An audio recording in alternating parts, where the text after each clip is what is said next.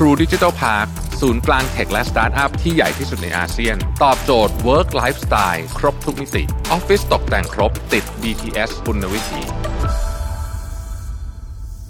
สวัสดีครับ ยินดีต้อนรับเข้าสู่ Mission to the Moon Podcast นะครับ คุณอยู่กับประวิทยานุสาหะครับ วันนี้จะมาคุยเรื่องอาการเบิร์นเอาท์แล้วก็ลักษณะของแต่ละคนที่มี ความการตอบสนองต่อการเบิร์นเอาที่แตกต่างกันออกไปนะฮะซึ่งวันนี้เนี่ยจะมีถึง8 type นะครับแล้วเรามาดูว่าเราเป็น type ไหนนะฮะคือต้องบอกว่าการเบิร์นเอาตอนนี้เนี่ยหลายคนเชื่อมโยงไปกับเรื่องของการทำงานที่บ้านเยอะนะฮะ work from home นะฮะแล้วก็เบิร์นเอาอะไรไปก็ว่ากันไปเนี่ยนะฮะเพราะว่าบางทีเรารู้สึกว่าเออมันติดต่องานช้าลงแบบรู้สึกแบบ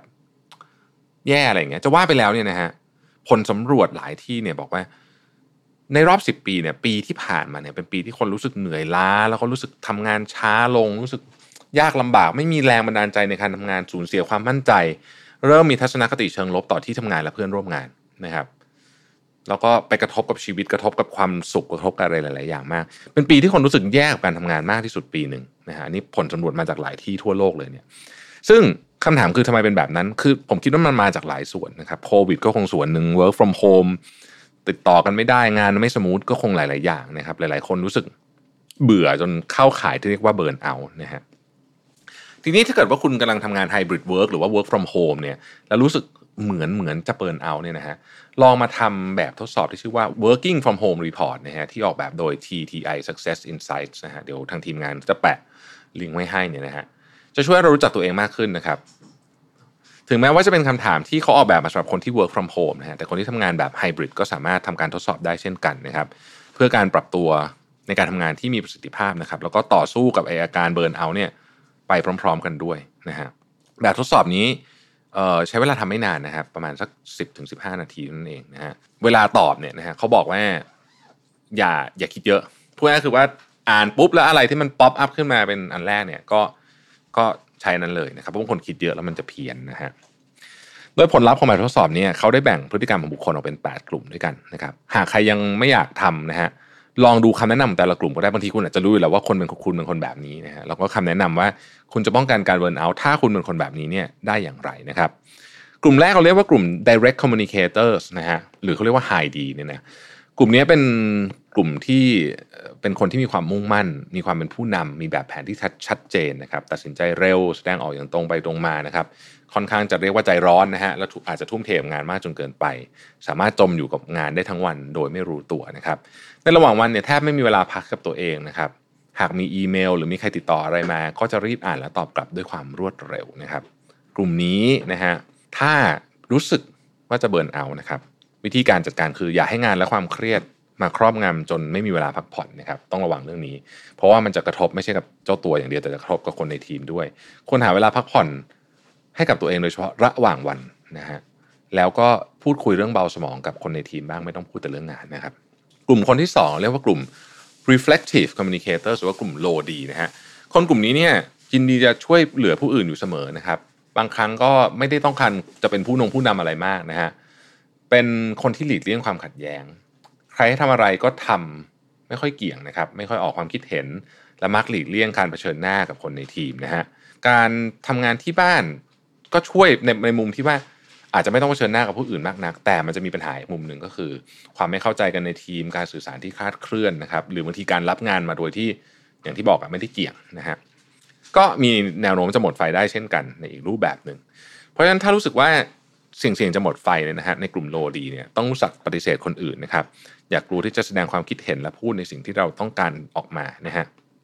ทั้งในที่ประชุมหรือวงสนทนา เพราะว่าการสื่อสารจะมีประสิทธิภาพได้เราต้องเราต้องพูดออกมานะครับ ผู้อื่นก็จะได้รู้ไอเดียความคิดและความต้องการของเราเกิดความเข้าใจที่ตรงกันด้วยนะครับกลุ่มที่ 3 คือกลุ่ม outgoing communicators หรือว่ากลุ่ม high I นะฮะ กลุ่มนี้เนี่ยเป็นกลุ่มคนที่มีอัธยาศัยดีนะครับ เข้ากับคนอื่นได้ง่าย ชอบทำงานเป็นทีม มีความมั่นใจ อาจจะนิยามได้ว่าไม่ได้เจอผู้คนไม่มีแรงทำงานนะฮะและในตอนที่ต้องทำงานจากที่บ้านเนี่ยกลุ่มคนกลุ่มนี้ยากลำบากนะครับมีแนวโน้มที่จะทำงานยากนะฮะเพราะว่าไม่ได้รับพลังจากผู้คน แล้วก็ไม่สามารถพูดคุยกับเพื่อนในทีมได้เหมือนสมัยก่อนนะครับ ซึ่งถ้าหากรู้สึกจะ burnout นะฮะกลุ่มคนกลุ่มนี้ต้องโฟกัสกับตัวงานมากขึ้น แล้วก็เวลาพักก็ต้องเต็มที่นะฮะเช่นคอนเซปต์ work hard play play hard เนี่ยนะฮะเพราะว่าบางทีเนี่ยกลุ่มกล้องนี้ ชอบพูดพูดคุยใช่ไหมแต่บางทีเนี่ยมันต้องมันต้องมาโฟกัสจริว่าจริงๆแล้วงานที่มันเป็นเอเซนส์อะไรต้องทำบ้างแล้วเดี๋ยวเรื่องนั้นเรื่องของการประสานงานเรื่องอะไรเนี่ยมันต้องไปหาวิธีอื่นเพราะว่า work from home ทำไม่ได้เนี่ยเขาเสนอว่ากลุ่มคนกลุ่มนี้เนี่ยควรจะทำงานโดยใช้เทคนิคแบบ Pomodoro จะทำให้ตัวเองรู้สึกมี value มากขึ้นนะครับก็คือทำงาน 25 นาที พัก 5 นาที ครบ 4 รอบแล้วจึงพัก 15-30 นาที เพราะว่าทำงานแบบนี้เนี่ยมีประสิทธิภาพมากขึ้นกว่าเดิมนะฮะ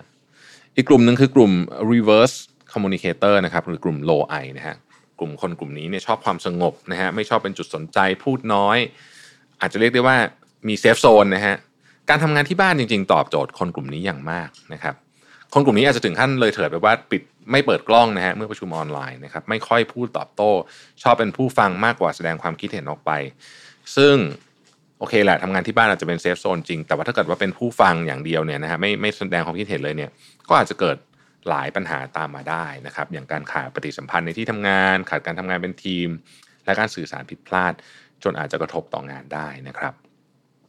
แนวทางการเลี่ยงภาวะหมดไฟของกลุ่มโลไอเนี่ยนะฮะคือแม้ว่าในปัจจุบันเนี่ยจะมีการสื่อสารที่ช่วยอำนวยความสะดวกต่อการทำงานที่บ้านมากมายนะฮะเช่นสลงสแลกอะไรอย่างเงี้ยนะฮะอย่างไรก็ตามเนี่ยควรพูดคุยแลกเปลี่ยนกับคนในทีมมากขึ้นนะครับ โทรศัพท์ได้บ้างนะฮะหรือว่าเปิดกล้องในบางโอกาส จะช่วยให้การสื่อสารมีประสิทธิภาพมากขึ้น เข้าใจกันมากขึ้น แล้วก็ยังสร้างความสัมพันธ์ที่ดีกับเพื่อนร่วมงานอีกด้วยนะครับกลุ่มต่อไปคือกลุ่ม predictable communicators หรือว่ากลุ่ม high S นะฮะ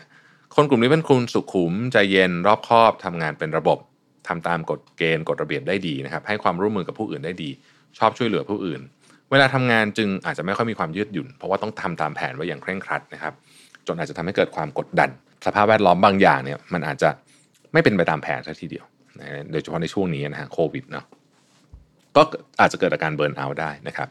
แนวทางการหลีกเลี่ยงภาวะหมดไฟของกลุ่ม High S เนี่ยคือควรผ่อนคลายความกังวลในเรื่องต่างๆ ออกจากแผนบ้างคือยอมให้มันผิดแผนบ้างนะครับ ไม่ควรกดดันตัวเองจนเกินไปนะฮะการแชร์ความคิดเห็นกับผู้อื่นเป็นเรื่องที่ดี ช่วยเสริมสร้างการทำงานเป็นทีมและเข้าใจซึ่งกันและกันมากขึ้น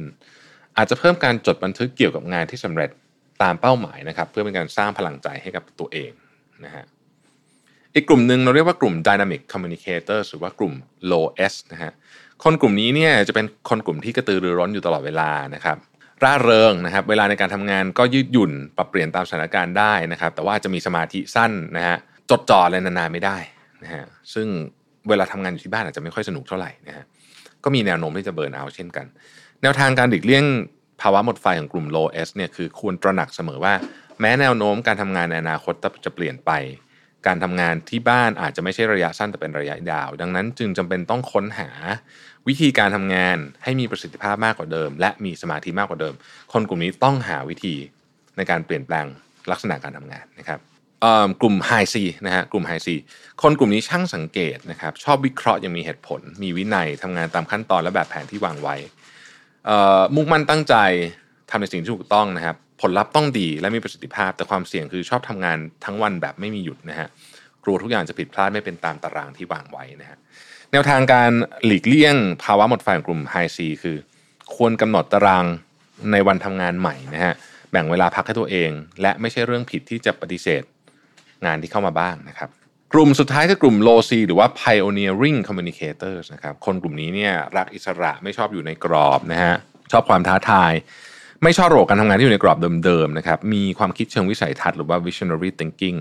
ไม่ค่อยชอบอะไรที่เอื่อยเฉยต้องการทำโปรเจกต์ใหม่ๆ หรือว่าขั้นตอนใหม่โดยเร็วนะครับ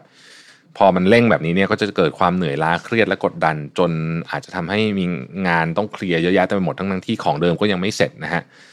คนกลุ่มนี้ถ้าจะหลีกเลี่ยงภาวะหมดไฟของกลุ่มโลซีก็คือต้องอดทนต่อสิ่งต่างๆ มากขึ้นนะครับและใจเย็นๆลงหน่อยนึงนะฮะทำงานให้เสร็จเป็นอย่างๆ แล้วก็กะปริมาณงานที่มันสอดคล้องกับความสามารถที่เราสามารถทำได้ในวันหนึ่งนะครับไม่ใช่ว่าเราทำในวันหนึ่งร้อยหนึ่งรับงานมาพันหนึ่งก็ตายแน่นอนนะฮะแล้วก็งานเก่าไม่เสร็จเป็นดินพอกหางหมูไปเรื่อยๆนะครับภาวะ burnout น่ากลัวนะฮะเราก็ต้องเอ่อถ้าเป็นแล้วเนี่ยมันต้องต้องต้องหาวิธีการจัดการตัวเองให้เร็วนะครับ ไม่งั้นเนี่ยถ้าจัดการตัวเองไม่เร็วพอนะบางทีเนี่ย มันมันมาแก้ไขทีหลังเนี่ยทำได้ยากนะครับ ขอบคุณที่ติดตาม Mission to the Moon นะครับแล้วพบกันใหม่พรุ่งนี้ครับ สวัสดีครับ True Digital Park ศูนย์กลาง tech และสตาร์ทอัพที่ใหญ่ที่สุดในอาเซียน